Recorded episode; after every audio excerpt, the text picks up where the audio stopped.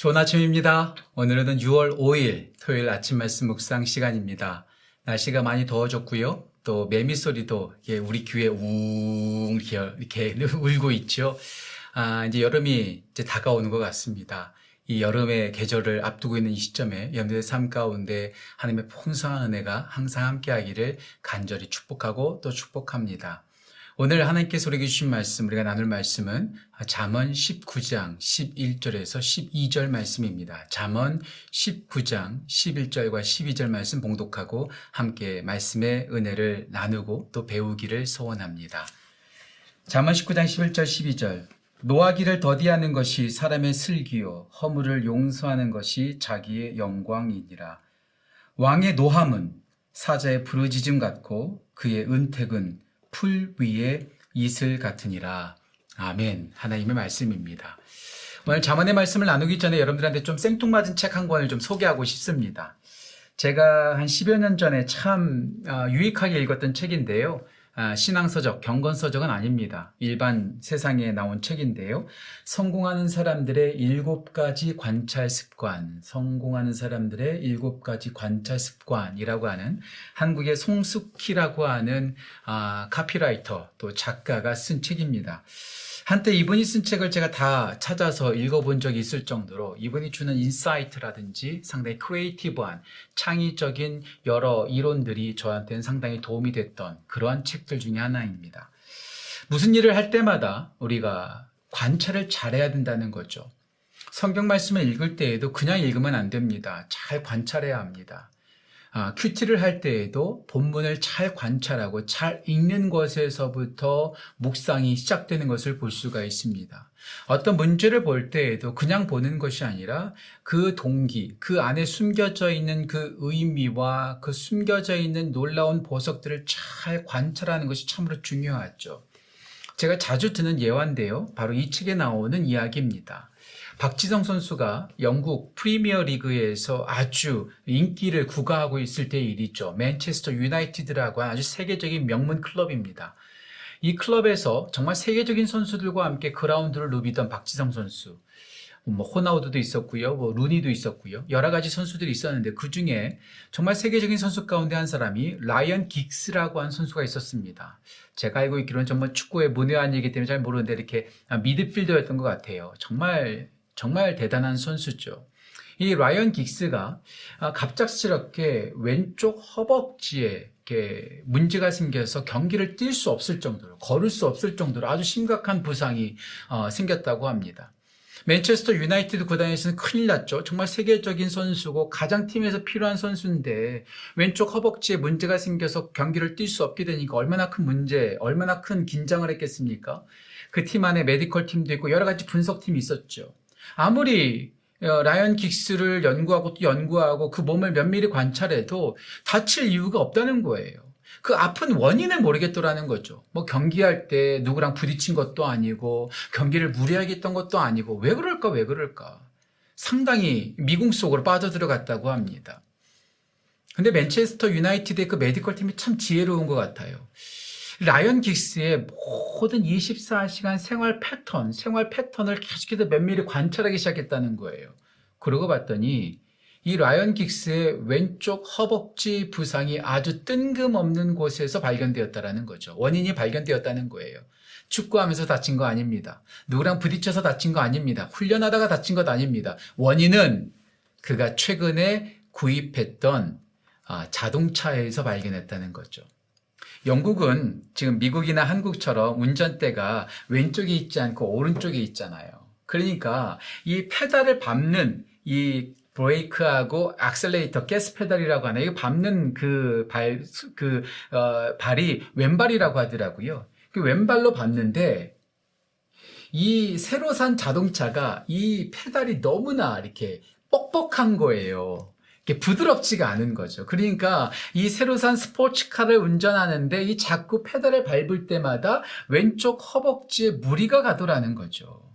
그래서 그 유, 맨체스터 유나이티드 medical, medical 팀에서 어, 처방을 내렸답니다. 당장 그 자동차를 팔아라.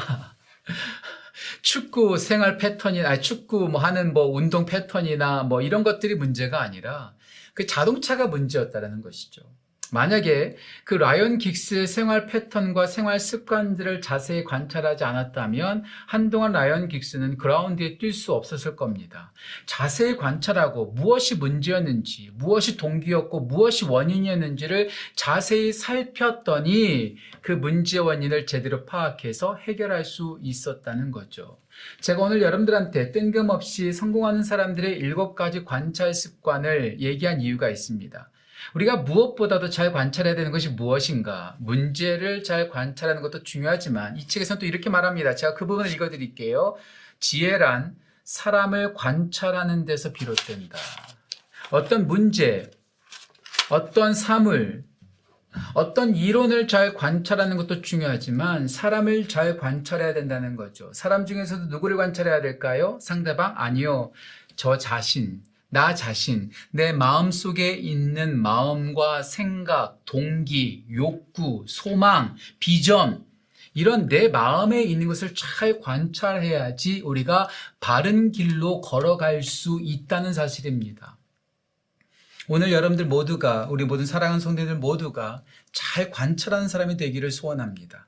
지난 어저께 우리가 함께 말씀을 나누었던 것처럼 섣불리 화를 내거나 섣불리 말을 하거나 섣불리 판단하지 않으려면 그렇게 해서 우리가 문제를 더 크게 만들지 않으려면 우리가 문제와 사고를 사건을 우리는 잘 관찰할 수 있어야 됩니다. 무엇보다도 나 자신을 잘 관찰할 수 있어야 합니다. 제가 이 부분에 대해서 강조하는 이유가 있습니다. 오늘 본문은 분노, 앵거에 대한 부분입니다. 화에 대한 부분이 있죠. 화, 정말 나쁜 것입니다. 오늘날 우리나라를 보면, 특별히 한국을 보면, 화난 공, 화가 가득한 공화국 같아요. 얼마나 화가 많은지 모릅니다. 운전하다가 화를 냅니다. 보복 운전을 합니다. 최근에는요, 하, 정말 이럴 때마다 제가 너무나 부끄러워요.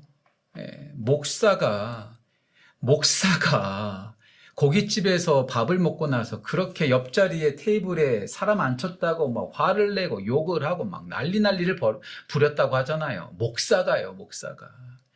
목사라고 해서 다 성품이 제대로 된 거 아니더라고요. 이 화를 내니까 문제가 생기는 겁니다. 우리가 절대로 우리가 함부로 해서는 안 되는 거, 화내면 안 됩니다. 특별히 한국 사람들은 이 화내는 것에 대해서 정말 조심해야 됩니다. 우리 한국 남자들 누구나 가지고 있죠? 욱하는 성질. 이 욱하는 성질 진짜 조심해야 합니다. 오늘 말씀 속에서 분명히 말하고 있습니다. 분노하지 말아라, 화내지 말라라고 말하고 있죠. 말씀 보실까요? 11절 말씀 보겠습니다. 노하기를 더디하는 사람이 더디하는 것이 사람의 슬기다. 노하지 말라는 거예요. 무슨 분노를 하지 말라는 것일까요? 내 이기적인 마음, 내 생각, 내 뜻대로 되지 않았다는 것 때문에 분노하지 말라는 것이죠. 그러면서 이어서 말합니다. 11절 말씀 계속해서 읽을까요? 노하기를 더디하는 것이 사람의 슬기요 허물을 용서하는 것이 자기 영광이니라. 우리가 왜 화냅니까? 왜 운전하다가 왜 화내죠? 왜 그 목사가 식당에서 그렇게 화를 냈을까요? 왜 우리가 욱할까요? 내가 기분 나쁜 거예요. 나를 무시한 거예요. 나한테 누가 상처를 준 거예요. 내가 그것을 못, 못, 내가 못 이기니까. 내 뜻대로 되지 않으니까. 내 마음대로 되지 않으니까. 개인적인, 이기적인 마음 때문에 화를 내고 누군가를 용서하지 못하고 그를 너그럽게 봐주지 않고 함부로 화를 냈다가 일을 그르치고 일을 크게 키우는 경우가 얼마나 많이 있습니까? 화내지 말아야 됩니다. 우리가 화를 낼 때 이것이 왜 화를 내는가? 이게 진짜 화를 내야 될 일인가? 이것의 원인이 정말 나의 이기적인 마음 때문에 그런 것이 아닌가? 한번 우리는 면밀히 내 마음을 관찰할 수 있어야 합니다. 성경에서는 계속해서 우리 가운데 강조합니다. 노하지 말라. 에베소서에서도 골로새서에서도 계속해서 노하지 말라. 분노하지 말라. 분내지 말라. 분을, 분을 내더라도 해가 지도록 품고 있지 말아라. 우리 가운데 말씀하고 있습니다. 이기적인 분노, 내 뜻대로 되지 않은 분노, 내가 기분 나빠서 화를 내는 것, 이런 거 진짜 조심해야 되죠. 저도요, 참 부족한 고백 하나 할까요? 저도 아이를 키우다 보면 제가 기분 좋을 때는요, 아이들이 말썽을 피우거나 제 말을 듣지 않아도요, 너그럽게 봐줍니다. 그런데요, 좀 피곤하거나 좀 그날 기분 나쁜 일이 있거나 그러면은요, 평상시 때 화낼 일도 아닌데, 아이들한테 괜히, 그냥 엄한 아이들한테 괜히 화풀이 하듯이 그냥 투명스럽게 얘기하고 화를 낼 때가 있습니다. 예, 저도 똑같은 사람이잖아요. 예, 저도 참 조심해야 합니다. 가족들에게, 특별히 가까운 사람들에게. 자, 화를 낼 때요, 예, 가까운 사람한테, 나한테 편한 사람에게 화를 내는 경우가 참 많습니다. 배우자에게, 친구에게, 또 자녀들에게, 부모님에게 화를 낼 때가 얼마나 많습니까? 이런 화내는 것, 개인적인 이유와 개인적인 욕망 때문에 또 누군가를 봐주지 않고 너그럽지 않은 마음, 마음 때문에 범하는 그 분노, 그 분노는 절대로 바른 것이 아닙니다. 절대로 해서는 안 되는 일입니다. 저도 조심하겠습니다. 우리 모두 조심합시다. 우리 나의 개인적인 이유 때문에, 개인적인 사유 때문에 내는 분노 내지 않도록 우리가 철저하게 자신을 관찰하고 마음을 다스릴 수 있는 우리 모두가 되기를 간절히 소원합니다.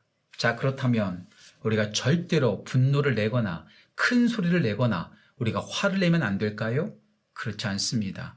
오늘 12절에서는 반대되는 이야기가 등장하고 있습니다. 12절 말씀 보실까요? 12절에 이렇게 나옵니다.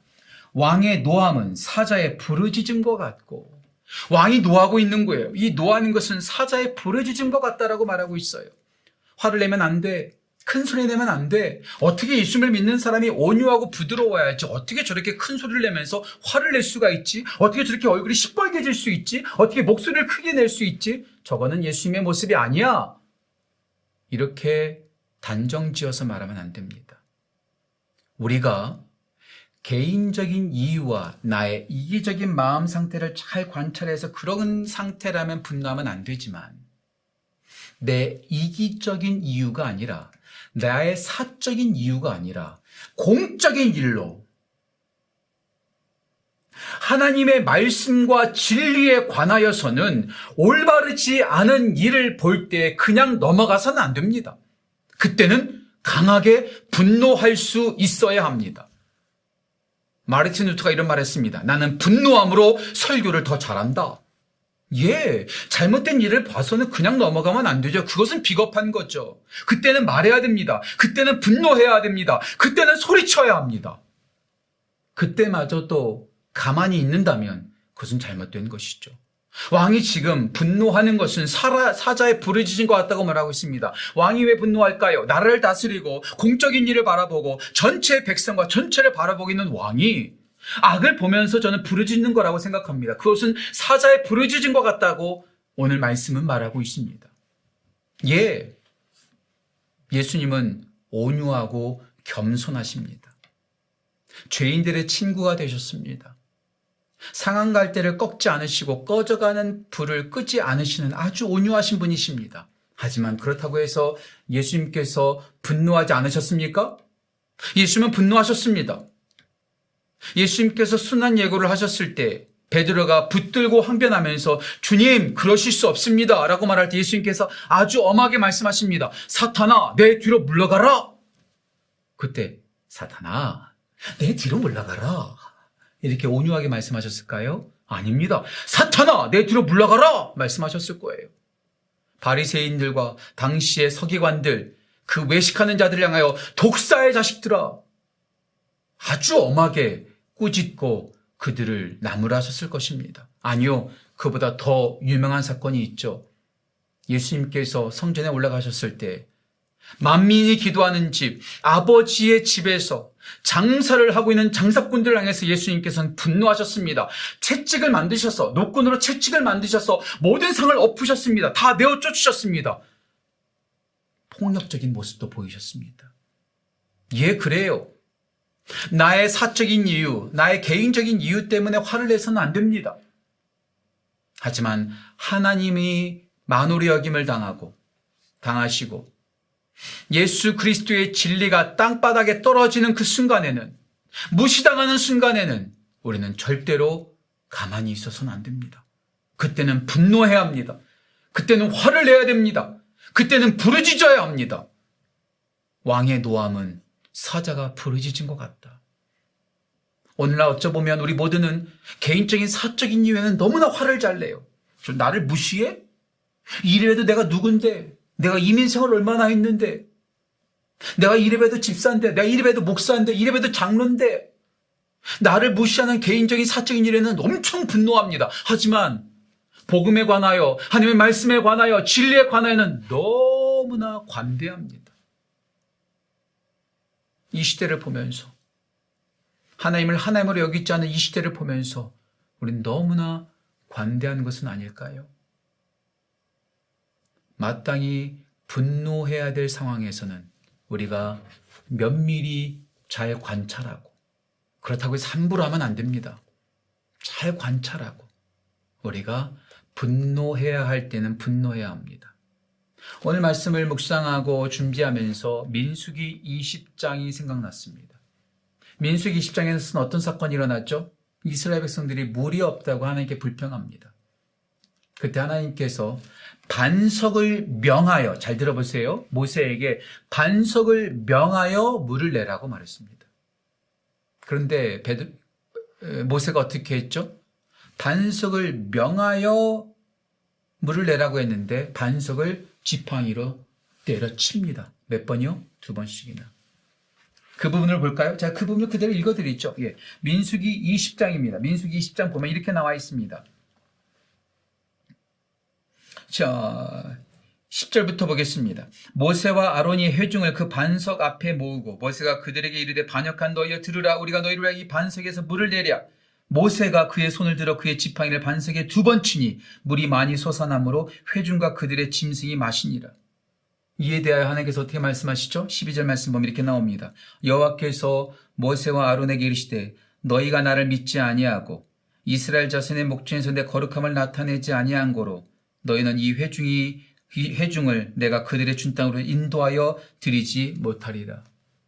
명하라고 하셨는데 두 번 치고 자기가 분노했어요. 하나님도 분노하지 않으시는데 자기가 뭐라고 분노했다는 거예요.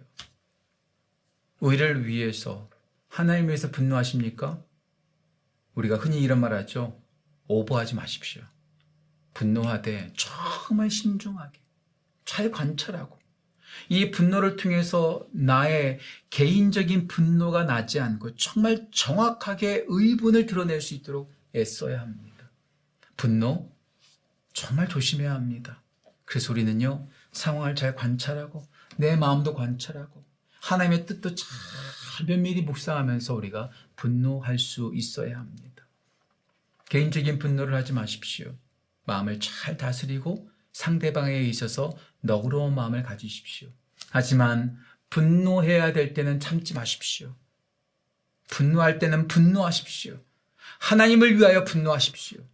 말씀 때문에 분노하십시오. 복음 때문에 분노하십시오. 그 분노를 통해서 하나님의 나라를 세워가는 귀한 은혜가 넘치기를 간절히 소원합니다. 분노 가능하면 하지 마십시오. 하지만 분노할 때 분노함으로 함의 뜻을 이루어가는 우리 모든 성도님들 되시기를 주님의 이름으로 축원하고 또 축복합니다.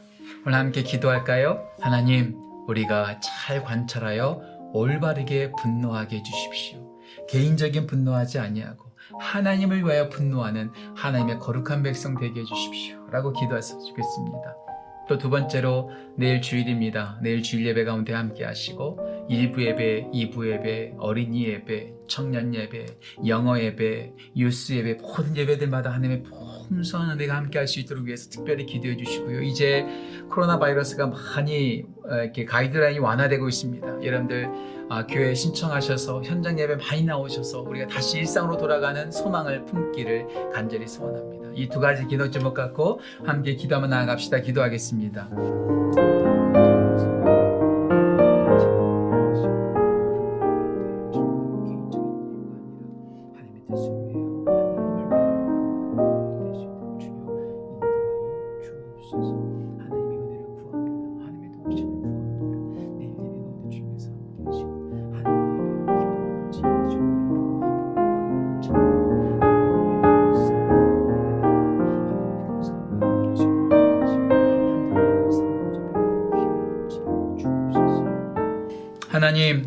우리가 분노에 대한 말씀을 함께 나누었습니다.